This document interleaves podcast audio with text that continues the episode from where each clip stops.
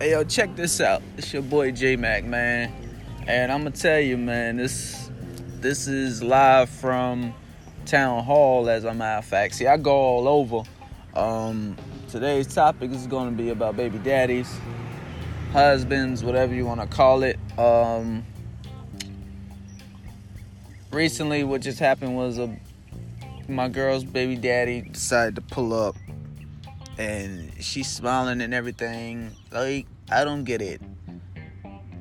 Is that a sign of her wanting her baby daddy back or something like that? Like, I need to know this stuff because so that way I would know, you know. So so so that way it it tells me a certain thing. Like I would feel better if she could sit there and tell me if she still got like feelings for this guy or whatnot. She always talks about him and how he's a piece of shit.